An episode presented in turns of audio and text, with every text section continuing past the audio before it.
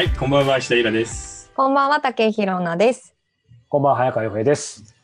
さあ始まりました、はい。えー、今回はまああのこれからのお金をどうするかスペシャルなんですけど、はっきり言います、はい、これからさんねんからよねんかんもう世界のマーケットのあり方っていうのは決まったので、それに、えー、応じてどういうふうにお金を動かしていくか、お金と付き合っていくかっていうことをびっちりやりたいと思います。さすが、いきなり冒頭から言ってきましたね。冒頭で今田さんね、うん、はい。はっきり言って、うーんとね、うん、さんまんえんぐらいでいいと思うな。何、何が、いい、ね、何がさんまんえん？最初は飛ばしてきますね。マジでさんまんえんぐらい、もう一人さんまんえんでもいいと思います。え、何が？種銭？いや、種銭っていうか、本当に役に立つので。え、あ、この今日の今日の情報がで、イラさんがイラさんが売りに売るセールするなんてめったにないですよね。さんまんえん、結構な金額ですよそれ。いや、さんまんえんって結構な金額って思うかもしれないけれど、元取れますよ。いちにちで元が取れますよ。本当本当。後でその話したいぐらい。踊っちゃいますね。あ、そうか、お金ねね楽しみだね。取れるんだけどな。取ってほしいな、みんなにも。取りたいです、取りたいです。お金の話でちょっと一瞬僕もギラつきましたけど、これね、あの見てる方全く伝わってこないと思うんですけど、今日実はですね、えー、初のね、オンラインの公開収録ということで、これオンラインで見てる方何が公開収録なんだかよくわかんないかもしれませんが、あの、実は僕らね、いつものようにこれズームで収録してるんですが、この場にですね、参加していただいてる一般の方も、えー、たくさんいらっしゃる。そう、お客さんがいるんだよね。皆さん、こんにちは。まあね、ちょっと直前の告知だったんで、あの、うん、ご存じない方もひょっとしたらいるかもしれないんですが、まあ、初の試み、えー、ということで、うん、えー、この本編ではね、この大統領選とお金の行方の話するんですが、この後皆さんとはね、オフレコでね、この後終わった後に キューアンドエー というかフリートークなんかもしようと思ってるんで、うん、またね、次回以降も、えー、皆さんぜひ参加いただきたいんですけども、はい、もう一つ、うん、ね、これ僕ら夜収録するの久しぶりですよね。そうですね。そうですよね。うん、晩ご飯食べました、イラさん。食べました。今日、はい、前の収録が終わってから、えっと、はい、僕は豚汁を作る係だったので、ごま油で豚肉と野菜を炒めて豚汁を作りました。はい、めっちゃうまいね、豚汁って最高。豚汁って結構時間かかりません？でも作るの。え、だって、あっという間。でも炒めて煮込んでしまえばさ。ほら、イラさんの言うと簡単にサクサクって感じするよね。えー、時間まで早いみたいな。ちなみに、豚汁なんだけど、おすすめはさ、今日やったんだけど、今日のが美味しかったんだよね。いつもさ、みんな豚バラの薄に、薄切りで使ってるでしょ。はい。豚こまとか。うん。もし余裕があったら、あれ買ってみて。豚バラのブロック肉を買って、ちょっと厚めに切って、それをこうやってあの、なんて言うんだっけ、パンチェッタみたいにちょっと太めに切って炒めてから作るの。豚汁の話でパンチェッタって言われても思考停止してるんですけど、どういうことですか？全然わかんない。パンチェッタっていうベーコンのことですよね。そうそう、ベーコンの太めのベーコンが入ってるじゃない、パスタに。あれぐらいに切った作あれぐらいに切って作った豚汁がコクがあって美味しいって話。豚バラブロック大好き。柔らかい。いや、柔らかいんじゃないですか。豚バラブロックってね。で、最初にちょっとよく炒めて油を出して、それにあの野菜を突っ込んでいてっていう。よだれ出ちゃう。これ何の話？僕も今何の料理スペシャル、豚汁の話になって。でも豚汁も株もなんか同じぐらいなんか人間にとって大事なもんだなって思います。マジですか？いや、無理やりこじつけたんじゃなくて。あ、本当に。でもそれぐらい身近であるべきものってことですよね、株っていうのが。そうだね。だから僕思うんだけど、これからの大人は、その投資のこととか料理のことぐらいちゃんと分かってた方がいいね。あとファッションとかね。さあ、じゃあちょっと。でもなんか、はい、あ、はい、すいません。いやいや、何？いやいや。いやいや、本当にまさに、なんか今日まさにその話ですけど、なんかこれから僕らぐっと身近になる、こういう時代ですけど、いいチャンスですね、このお金に対して。うん。お金に対してっていうよりは、もうはっきり言って、投資することをちゃんと覚えていかないと、こうやってだんだんと、落ちていってしまう時代なんです。はい、アメリカでさ、トランプを支持している、はい、この言い方は僕もあんまり好きじゃないけど、高卒の白人の男性いるよね。工場とかサービス業で働いている。その人たちは基本的に株は持ってないので、うん、どんなに時代がバブルになっても延々と落ちていくだけなの。で、金持ちがこうやって豊かになるのはただ単に株式を持ってるからっていう理由だけなんです。へー、うん、そんな単純な違い。単純な、本当にそれだけの単純な違いです。うん。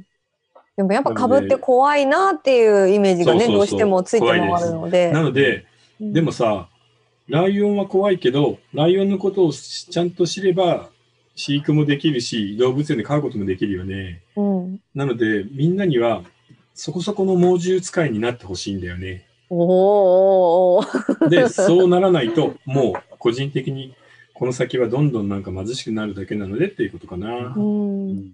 というわけで、はい、じゃあ、頭いっかい行きましょうか。はい。はい。お願いします。はい。はいはい、では、じゃんじゃん、これです。これでもうみんなわかるよね。何が起きたか。まあさすがにわかりますよね。にせんにじゅうねんさんがつ、経済が完全に変わったってことです。うんうんうんうん、はい、えー、洋平くん。はい。なんか逆に言われると、公開公開処刑。もちろんコロナです。はい、びっくりした。ちょっと緊張した。これがね。逆に緊張した。うん。コロナ経済になったってことです。うん。うんで、コロナ経済になって、世界中でロックダウンしてさ、経済が止まったじゃない。うんうんうん、で、あれを続けてると、心臓麻痺で突然死しちゃうのね。なので、国が借金を大量に作って、全世界でせんちょうえん以上って言われてるんだけど、うん、この額のお金をばらまいて、なんとか経済が死なないように対策を打ってしまった。これが、え、これからさんねんからよねん続く経済の基礎なんです。うんうんうんうん。まずそこですね。まずここです。なんかすごい時代に遭遇したんだなって今、うん、ハッとさせられました。それ。いやめちゃくちゃだよ。だってじゅうまんえんもらったでしょみんな。もらいました。日本人全員にじゅうまんえん配るってさろくちょうえんかかるんだよ。でろくちょうえんあっという間に使うことに決めて、うん、ね補正予算でろくちょうえんなんて言ったら大変なんだから経済対策取るなんて。逆にその補正予算とかね出てきた時はなんだこんな簡単に出てくんじゃんって一瞬思っちゃいましたけどだから簡単別に当然出てきてるわけじゃない。いや簡単ではなくて本当にあんなにケチな大蔵省でさえゴーサインを出す出さざるを得ないほど苦しかったってこと。世界中もやってるし本当にやばい。もう怖かったのみんな。ということでそうなるとどうなるか。ところがさこれだけお金ばらまいてもさ経済ってはちわりしか戻ってないじゃん。ではちわりしか戻ってないってことは。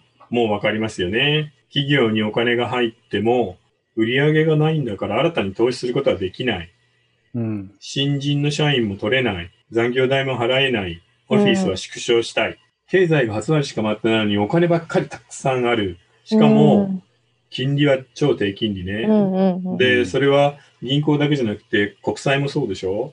あれだけ大量に吸って借金したんだから金利が上がったら潰れちゃうじゃんどこの国も、うん、なので低金利に各国で強調しながら抑え込んでいるんです、うん、ということはお金がジャブジャブジャブジャブ市中に出回っているけど使い道がない。あれなんかおかしいですねそうなると。そうだからお金がめっちゃめっちゃに余っている、うん、なのでお金の価格がこうやって風船みたいなのにパンパンのこうやってパーンってついたら、うん、割れる割れる。だからこれからさんねんからよねんの間ブワーって膨張してはまたパンと割れる、膨張してはパンと割れるっていうのの繰り返しになるってことです。うん。その基本的な質問ですけど、割れるっていうのはどういうことなんですか？えー、割れるっていうのはまあ単純に言えば急激に値段が下がるっていうことです。物価が下がる。違います。これ今言っているのは資産の価値です。不動産とか株とか債券とか、うんうん、投資するものです。金とかプラチナとかトウモロコシ、原油、何でもいいです。えお金なんかあの、うん、ちょっと聞いた話聞いた話っていうかビヤントなんですけど、うん、お金の、うんえー、量が増えるとお金の価値が下がるから、はい、物の値段がすごく高くなるっていうのがあると思うんですけど、それも関係あるんですか？それもちょっと関係あるんだけど今回の場合は物の値段はあんまり上がらないんです。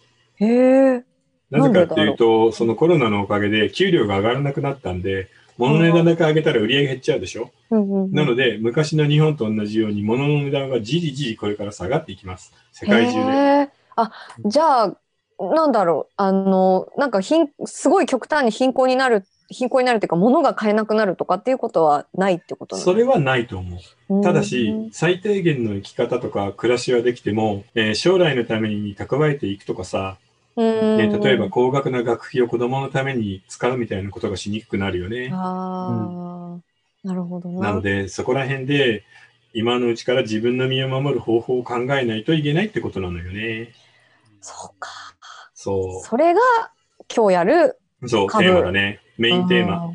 そうなんだ。でも先に聞くのもいいんですけど、うん、僕らがその今のうちにっていう、うん、そういう準備とか学ぶとか考える時間はまだ全然あります。だからこのさんねん大きな波が何度も来るから、その波をうまく乗りこなせると、はい、えー、全くやっていない銀行でお金を積んでいるだけの人とは全く違うと思います。うーん、多分貯めたお金が倍になる、さんばいになる人と、貯めたお金そのままの人の差になると思う。はい、さんばいにしたいな、確かにな。なんかさんねんかんでさんばいって意外とあるよ、これからは。さんねんかんでさんばいって結構すごいですよね。うん、でもありえるんだよね。へうん、この間あの、はい、三井住友銀行行って、うん、あの積立 ニーサ の説明を受けてきたんですね、うんはい、でその時の銀行員のお姉さんが、うん、私もあのいちねんかんいちまんえんずつあの貯め積み立てをして、うん、であのいちまんえん儲かりましたって言ってたんですよ。いちねんでいちまんえん儲かった、うん、それもでもすごいよね。ね、だからなんかあやっぱりその普通に銀行に入れとくよりは、うん、そうやってなんか投資信託とか、まあ、ニーサ でも株でもいいですけど、うん、なんかそういうのやった方がお金は貯まりやすいのかなっていう、うん、全然いいです。だっていちねんかんでじゅうにまんえん貯めていちまんえんプラスになるっていうのは、えー、っと ななパーセント ちょい はちパーセント ぐらい儲かってるってことでしょ。年利 はちパーセント なんてないからね。確かにそうですよね。そうなのでただ、うん、お金それじゅうねんやれば倍だから。そうか、なんかいいですね、うん、だから今年貯めたじゅうにまんがじゅうさんまんになったよね。それの調子でもしじゅうねんできたらにじゅうろくまんとかななまんになってます。うーん、じゃあしっかり ね, ねあでも今のはちょっと一つずるがあるね。プラスいちまんえんになった分の にじゅっパーセント、うんえー、要するにプラスいちまんえんの にじゅっパーセント 引くからはっせんえんしか儲かんないんでにせんえんは税金で払うことになるから。あ、そっか。うんとはいえね、なんか銀行銀行というかゼロ金利とかね言われてるあれの中ではね、うん、全然違います、ね、全然いいと思います、うん、というわけで、まあ、お金が余ってるとさ、あの海外の人は基本的にあの銀行に貯めておかないんです、うん、で必ず投資をします。当面の生活費を除いたら全てどっかに投資をするっていうのが欧米人の考え方なの。あ、銀行に寝かしておくのはもったいないから。タンスにも、ね、寝かさないと。寝かさない。家に現金をほとんど置いてない人が多いじゃない、海外の人は。そうですね。で、投資先行ってきたらさ、もうこのさんぼんの柱しかないのよ、うんうんうんうん、それも世界中でこれしかないんです、うん、もちろん金とかプラチナとかあるけどちっちゃい市場なので、うん、世界中の不動産の価値と金の金、金、全ての金の価値なんて比べたら何千分、うん、何万分のいちなので金なんて、うんうん、なので基本的には債権、これは国とか会社、社債、国債ですね、はい、そして不動産があり株があるんだけど、債券は今さっき言ったよね、めちゃくちゃにすった上に超低金利ってことはうまみが全然ないわけです。銀行預金と一緒になっちゃってるの。そして不動産はどうですか、都心のオフィス今どうですか。不動産人がいない。そうで、銀座の高級クラブが入っているビルでさ、いっかいからななかいまで全部テナント募集中とかあるじゃない、うんうん、やばいっすね。商業ビルがダメになっているで、うん、みんな残業代ないし、うん、仕事の先がどうなるか分かんないからマンションも買わないじゃない、うんうん、ってことは当面は不動産が上昇する気配はまずない。確かに、うん、となると大きいさんぼん柱のうちに生き残っている株、うんうん、ここしかもうお金の行き先がないんだよね、うんうん、なので ど, どう考えても株の一人勝ちになっちゃうの。決まってんだろう。そう、ここしかないってことなんです。え、イラさん、はいはい、はい、どうぞ。このさんぼん柱っていうのは、うん、まあ、お金をどっかに投資するって考えた時に思い浮かぶみっつ、うん、そのうちまあひとつの株しか残ってないっていうのは多くの人がそういうふうに予想する範囲のことですか、これって。そうです。そうすると株に人が集中するじゃないですか。ということはということはどういうことなんですか。お金が流れ込むってことです。あ、それはプラスなことですか。これから株をやろうかなと思ってる人にとっても。基本的には大プラスです。あ、そうなんだ。株の値段っていうのはその時に買いたい人がいて、売りたい人がいて、買いたい人の方が圧倒的に多いとどんどんどんどん値上がりしていくの。あ、世界中から株のところに人が集まってきて、買いたい買いたいって言ったらどうなりますか、値段は。あ、そっか。いっこのものをひゃくにん欲しがったらお金高くつけられますよね、うん、そうそうそう、うん、高くても買いたいよって人がいるから買いたいと思う。そう、うん、なのでここをちゃんと投資をしていくことをこれからさんねんかん考えればいいということです、うんうん、へ そ, そして今広野さん言ったようにだからというか、まあ、これ後で詳しく聞きたいですけどね、もう昨日今日、うん、日経平均株価もそうだし、ね、ニューヨーク市場もそうだし、うん、だからこれだけ上がってるんですか。ただ今回の株価上昇がなぜ上がったかっていうのを、うん、ちゃんとメカニズムとして説明できる人ってほとんどいないと思うんだよね。いや本当なんかみんな思ってますよね。分かんないでしょ、うん、分かんない。いろいろもっともらしいことはなんとなく聞くけど、だってさバイデン優勢だって言って上がって、あれトランプが勝ちそうだって言って上がって、うん、で次の日の朝目が覚めてねえ、ペンシルベニアがバイデンになってやっぱりバイデンだったって言ったらまた上がってっていう滅裂じゃない。理由なんかないんだから確かにそしてでもその支離滅裂にもちゃんとマーケットの中の理由はあるんです。へ、そうなんですか。はい、外から見たらめちゃくちゃなんだけどちゃんとマーケットの理由はあるんですよ。へー、面白い。やっぱりその辺知っておくことは今後大事そうですね。多分ね、えー、っとさんぷんぐらいで説明ができるんで、それを会社とか学校とかで同僚に話したら、うんうん、すごいね経済のことそんなに知ってるんだって言われると思います。やったー明日じゃあうんちく話そう。そうだね、うん、で株式がこうやって上がりますよね。まあ上がるんですけど、じゃあいつその上昇の波は終わるのかっていうのはもうそれも分かってるんです、うんえー、もう簡単に言えばこれです。 エフアールビー 連邦準備銀行、連邦準備銀行、はい、フェダルレザーブバンクです。そして日本の日本銀行が金利を上げて街の中に流れているたくさんのお金の回収にかかったら上昇は終わります。でもそれをやるまでは絶対に続くってことです、うんえー、ということは今のところ エフアールビー はにじゅうさんねんになってもやらない。今回は景気が良くなってもそう簡単には上げないよって言ってるの金利を。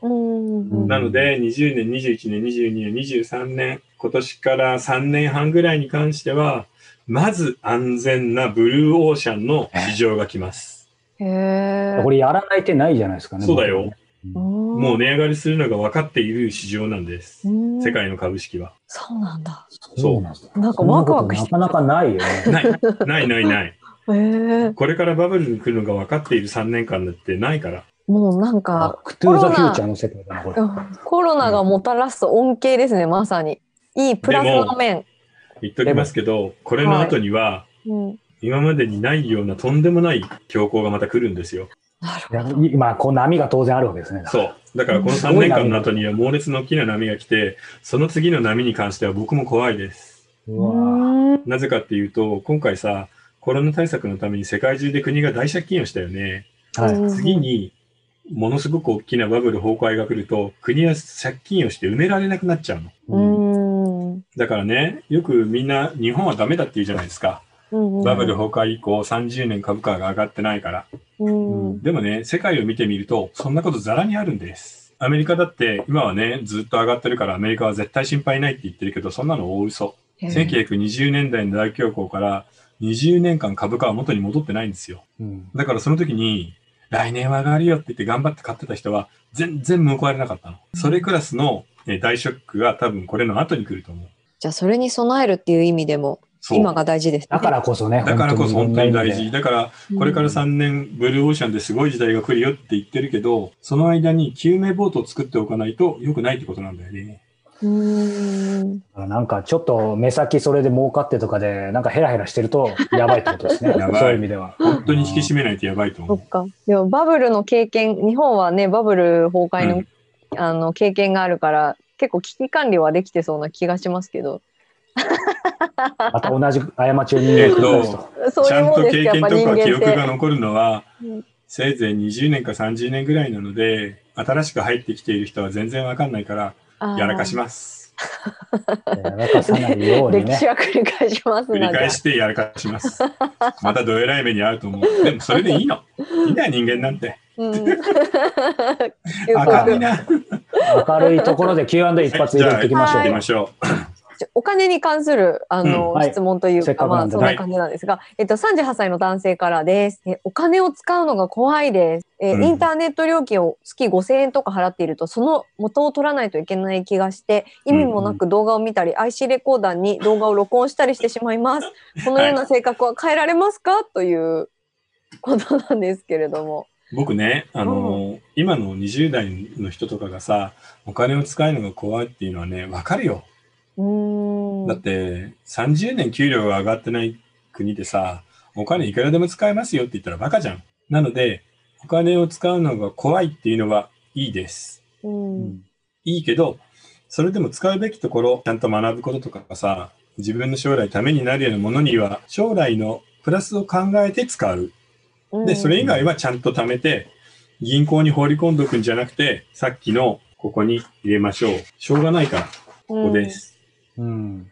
で、これもね、もちろんね、なんか、切った張ったで、大人気の株を買えって言ってるんじゃないんですよ。手堅いファンドを買えばいいって言ってるんで、投資信託を。うん、まあ、これから説明するんですけど、はい、そういうのをちゃんとやって、あとは、いいじゃん、動画ずっと見てればって思います。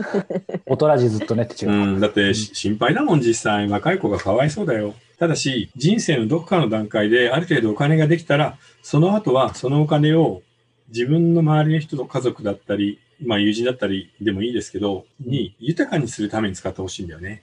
うんで、人生の終盤になったら、社会全体になんか還元するような形でお金をうまく使えるような人になってくれたら嬉しいな。若いうちはケチケチで暮らしても。